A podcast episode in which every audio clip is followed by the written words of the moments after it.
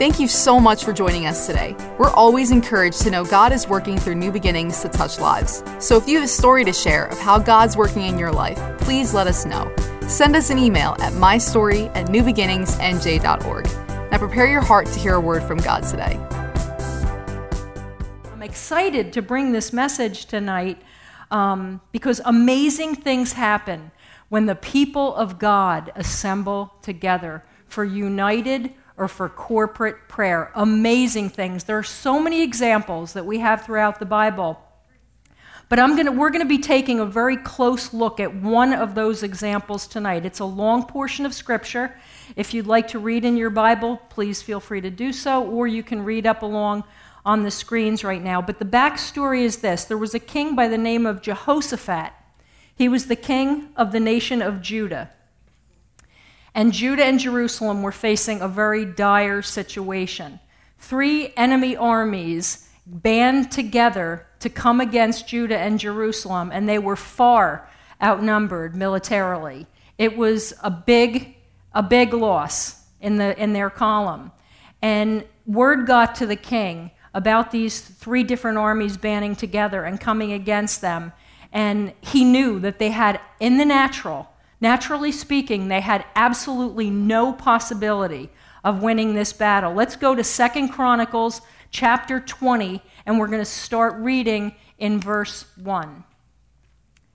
It happened after this that the people of Moab, with the people of Ammon, and others with them besides the Ammonites, came to battle against Jehoshaphat. Then some came and told Jehoshaphat, saying, "A great multitude is coming against you from beyond the sea, from Syria, and they are in Hazazon Tamar," which is Engedi. And Jehoshaphat feared and set himself to seek the Lord, and proclaimed a fast throughout all Judah. So Judah gathered together to ask help from the Lord, and from all the cities of Judah they came to seek the Lord. Then Jehoshaphat stood in the assembly of Judah and Jerusalem, in the house of the Lord, before the new court, and said, "O Lord God of our fathers, are you not God in heaven? And do you not rule over all the kingdoms of the nations? And in your hand is there not power and might, so that no one is able to withstand you? Are you not our God, who drove out the inhabitants of this land before your people Israel, and gave it to the descendants of Abraham, your friend, forever? And they dwell in it, and have built you a sanctuary in it for your name, saying, if disaster comes upon us, sword, judgment, pestilence, or famine, we will stand before this temple and in your presence, for your name is in this temple, and cry out to you in our affliction, and you will hear and save. And now here are the people of Ammon, Moab, and Mount Seir, the three enemy armies, who you would not let Israel invade when they came out of the land of Egypt. But they turned from them and did not destroy them. Here they are, rewarding us by coming to throw us out of your possession, which you have given us to inherit. O our God, will you not judge them? For we have no power against this great multitude that is coming against us, nor do we know what to do, but our eyes are upon you." Now all Judah, with their little ones, their wives, and their children, stood before the Lord. Then the Spirit of the Lord came upon Jehaziel, the son of Zechariah, the son of Benaiah, the son of Jael, the son of Mattaniah, a Levite of the sons of Asaph, in the midst of the assembly. And he said, this is Jael, Je- Jehaziel said, "Listen, all you of Judah, and you inhabitants of Jerusalem, and you, King Jehoshaphat, thus says the Lord to you, do not be afraid nor dismayed because of this great multitude, for the battle is not yours but God's. Tomorrow go down against them. They will surely come up by the ascent of Ziz, and you will find them at the end of the brook before the wilderness of Jeruel. You will not need to fight in this battle. Position yourselves. Stand still and see the salvation of the Lord who is with you, O Judah and Jerusalem. Do not fear. We sang that tonight. I will not fear. Do not fear or be dismayed.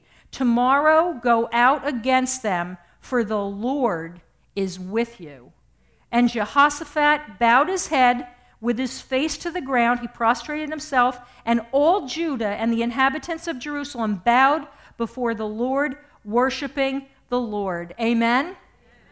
Now, to cut to the end of this, we're not going to read to verse thirty, but I encourage you to read one through thirty, to read the entire account.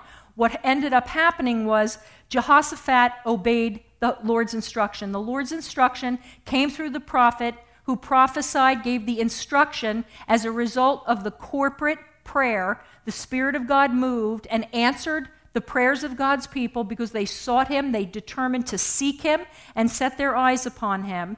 The Holy Spirit moved, gave them the instruction, told them the end result, and they simply followed him because they followed the Lord's instruction because God assured them, I will be with you. Amen? And we know that God is with us. See, the king, King Jehoshaphat, he didn't know, because if you read in the chapter before, something pretty harsh was spoken against him. Something good was spoken also. But what happens is the kings needed to know, are you going with us? Or are you not going with us? And if they didn't know if he was going with them, that was a pretty precarious position because they were assured to a defeat. But when God told them, I will be with you, I will go with you and do this, they heeded the words of the Lord. And what happened was the Lord actually set ambushments among these three different military groups, and they ended up self-slaughtering. They ended up turning against, Ammon turned against Seir, and this one turned against Moab, and then when Ammon was left, then Ammon turned against itself. Now that may not be the order that it was in, but the point I'm trying to make was they self-slaughtered. There was a, such a spirit of confusion upon them that they turned on themselves, and the victory was amazing. They experienced, Judah and Jerusalem experienced an overwhelming victory. Talk about an easy one. Amen? So tonight, what we're going to be doing, we're going to wrap up this eight-week teaching on prayer, and we're going to be looking closely at corporate prayer or united prayer. And that's exactly what Jehoshaphat did when he heard the news that the great multitude was coming against him and the people. The amplified, amplified version of verses three through five are really interesting. We're going to take a look at that right now. Then Jehoshaphat feared. Yeah, the Bible says that that fear was a paralyzing fear. He was, have you ever been so afraid of something? Has that ever, anybody ever experienced that in here? You're so afraid you literally feel paralyzed. That happened to me once in my life. It was actually a spirit of fear um, that came upon me. He was that afraid because he knew that, that they were done for. So what did he do when he experienced that fear, when he heard that bad report? You hear a bad report in your lives, financially, uh, relationally, something physically comes, you hear a bad report, and fear just comes like this tidal wave at you. That's what happened to him, and he was frozen stiff, but he made a decision to set himself and to seek the Lord. And the Amplified says, Jehoshaphat set himself determinedly as his vital need to seek the Lord, and he proclaimed a fast throughout all Judah. So the people of Judah gathered together. They gathered together to seek help from the Lord. Indeed, they came from all the cities of Judah to see the Lord, longing for him with all their heart. Church, when we gather together, in pr- when you pray individually or we gather together corporately, it is imperative, it is important, it is necessary and vital, just as it was with the king, that we seek God with our entire heart, not just half-heartedly, not just checking our watch to see when we can go home, that we put everything else out of our mind, just like we do when we come to church to worship, and we give that time to God. We give our attention, we give ourselves, we give him our complete attention. Then Jehoshaphat stood in the assembly, There's a difference here, and we're going to look at that. There was a gathering. They were gathered all together, but then he stood, the king stood up in the assembly of Judah and Jerusalem in the house of the Lord. So what happens here, what happened then was the king called everybody together, and he stood in the assembly of Judah and Jerusalem. In other words, he called a corporate assembly. Now, the word assembly means this, put simply. It is a, it, it has, what defines or characterizes an assembly is this. It has purpose and it has order. I shared this example when we had um, corporate prayer down at the Bayville campus a while ago, and I thought this would be a great opportunity to share it again with, with all of you. But a complete jigsaw, a completed jigsaw puzzle is a great example of an assembly. When the individual pieces are in the box, they're gathered together, right? Say a five hundred piece puzzle. Those five hundred pieces are gathered together. But unless you look at the top of the box to see what the finished product should look like, those individual pieces are really without form. There's no particular order to them. They're just thrown into the box. Some might be upside down with no image. Others might have a little, you know, a picture on top of them. However, when they are assembled, when they are put in their proper position, the image that is imprinted on them is revealed, and they become what the designer of the puzzle intended for them to be. So in the box, they're gathered together, right? But when they're assembled, there's a form, there's a purpose for that puzzle, and it can only be seen in its entirety when every piece is in its proper position. That is exactly what happened. When the king and the people of Judah assembled, not just gathered, but assembled to seek the Lord, the picture of what God had for their future was revealed as the prophet spoke forth by the unction of the Holy Spirit. The picture of what God had for the future was revealed, and it was a picture of victory, amen? It was a picture of salvation, a picture of all their enemies def- being defeated, not by their might, not by their strength, but by the mighty hand of God. And it's only when we put our individual pieces together in corporate or united, pa- united prayer that we become, or what is revealed to us as a corporate assembly, it's only then that it's revealed. Now the king, we're not told specifically whether or not he sought out the Lord on his own behalf privately in his own time. He went to the castle um, and you know he prayed and he sought God. But the emphasis here in this portion of Scripture, verses one through thirty, is of this corporate assembly. Judah and Jerusalem all gathered together and then they assembled. Notice something in verse seventeen. We're going to go back and look at that as a standalone. Verse seventeen says, you will not need to fight in this battle. And what I want us to look at is position yourselves. Stand still and see the salvation of the Lord. This phrase emphasizes the, the, the truth or the fact that all God's people in God's assembly have a particular role to fulfill. You're all here tonight, and there's a particular role for you to fulfill. If you are born of God, if you are born again, and God's Spirit dwells within you, there is a part of this puzzle of the grand design that is New Beginnings Church that you bring to the table. How many people used to do those um, crossword or jigsaw puzzles on card tables? Wasn't that cool? I love that. So, sometimes at my grandmother's house, that I'm taking a little detour here. Sometimes that little card table would sit at my grandmother's house forever because she wouldn't touch the puzzle until all the grandchildren came and we worked on it again together. Okay, I digress. Let me get back to the notes. So only when we put our pieces together in corporate prayer do we have that grand designer image that God desires to reveal to all of us, because we are one body, amen? We are, if you are a member here, if God has called you to New Beginnings, then you belong here. You are a part of the body of Christ, and you have a position to take up. You have a particular role to fulfill. You have a spiritual role for which you are divinely equipped. Say this after me. I am, I Divinely equipped. Amen. Isn't that awesome? You're not just a body sitting in a chair just speaking some words and, oh, let somebody else pray. No, you have a part to play, and a very important part to play. What would it be like if we put the, a five hundred-piece puzzle together and there was one part, one missing? If there were only four hundred ninety-nine puzzle pieces. That is so frustrating. We'd probably see most of the picture, but it would be incomplete. Or what if a few weren't in? It would, it would be so lacking, it would not be complete.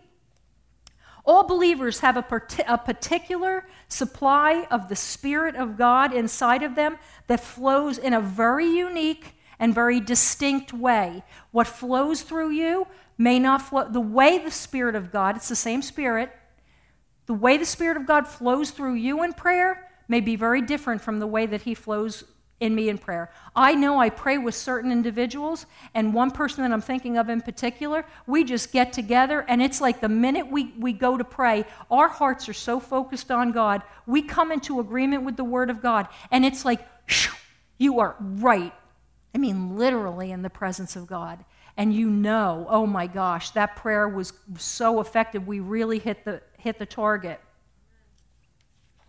Ephesians chapter four, verses fifteen and sixteen. We're going to read that next. Grow up in all things into Him who is the head, Christ, from whom the whole body, and we're going to focus on these next several words, joined, a puzzle piece when assembled is joined, right? Knit together by what every joint supplies, according to the effective working by which every part does its share, and we'll finish, but I wanted to focus on the joined and knit together portion. It causes growth of the body for the edifying of itself in love. Church, we each have a part to play, a specific role in God's assembly, especially here tonight, because we've been talking over the last seven weeks, eight weeks now, about prayer. We've practiced prayer at the end of each of our um services. We're going to do that again tonight. But the point I want to make to you tonight is that we each bring a supply of God's Spirit. That supply is to complement your supply, complements my supply. My supply complements your supply. Our supplies might supplement one another, and we're, I want us to look at those two words because there's a difference between something that complements something and something that will supplement something. The definition of the word complement is to, means to strengthen or add something, add to something that already exists. So to complement or to strengthen or to add to something that already exists. We might think of food. And what would complement this dish? I'm having a beef dish. What would complement this? I'm not going to make a chicken pilaf. Or if I'm having a beef dish, I'm going to have a beef, comp- something that will complement it, not compete with it. Did you get that? When it comes to corporate prayer, competition isn't in it. That's not where it's at. It's a complementary. It's something that complements, and it adds to something that already exists. But then the word supplement means this, to bring elements together and to create something new. Supplement, to bring elements together and create something new. And the perfect example of this is a rainbow. If one of those colors that are in a rainbow stood on its own, it would be gorgeous. Just to see that stretching across the sky, maybe whatever your favorite color is, I like blue, um, a, that, a, just a blue streak across the sky would be spectacular. But add to it all of the other colors in the rainbow, and the additional colors add to or complement the original color. But something really cool happens. When those colors meld or they blend together, for example, yellow blends with blue, and they create something brand new. They make green, something that wasn't there before the two came together to supplement one another. When red and yellow come together and blend or meld, we have orange, a totally different color. And the same is true when we come together for corporate or united prayer. Not only do our individual anointings and gifts complement one another, but when certain members come together, brand new spiritual supplies are created. Isn't that exciting? Brand new. It's amazing. We can pray on our own, and I like to give this example. We can pray, and if there was a baby grand piano up here on the platform, and I had a job to do in prayer, and I knew that my prayer assignment was to move this situation in prayer, and I was working in tandem with the Holy Spirit, just by myself, um, in personal prayer time. And I got behind that baby grand piano, and it had little casters on it, and I was able to push that thing. I would be, you know, probably almost straight out, pushing it across the platform to get it from here to there. But if a bunch of you, you were here, if we were all here together, and we were assembled for a purpose, and we our purpose was, let's get that baby grand piano from there to here, we'd all get behind that thing, and in no time at all, with very little effort, very little effort, shoo, right across the platform. Amen? That's a picture of corporate or united prayer. When God brings us together as a body for to have us pray out his plans so that the Spirit of God can bring them forth or reveal them to Pastor Joe and the executive board, we do that on purpose. We don't do that just to gather, to have a prayer gathering. We are assembling with a purpose. And I hope after this teaching tonight, you're going to see corporate prayer or a prayer assembly a little bit differently. It's unique and specific because you're here. You're each all here. I'm not trying to say that to puff anybody up. It's the truth. It's the word. You have a supply of the Spirit of God that you bring to the table, and as all of our all the anointings blend and mix together, the Spirit of God moves in amazing, amazing ways. When we assemble together, and as I finish, and draw near to God, the power of corporate prayer or united prayer is released. The enemy's forces will always be confounded, and the church will advance the kingdom of God here on this earth. Amen? Amen.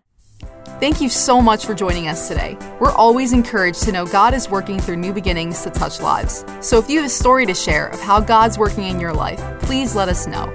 Send us an email at mystory at newbeginningsnj dot org. Now prepare your heart to hear a word from God today.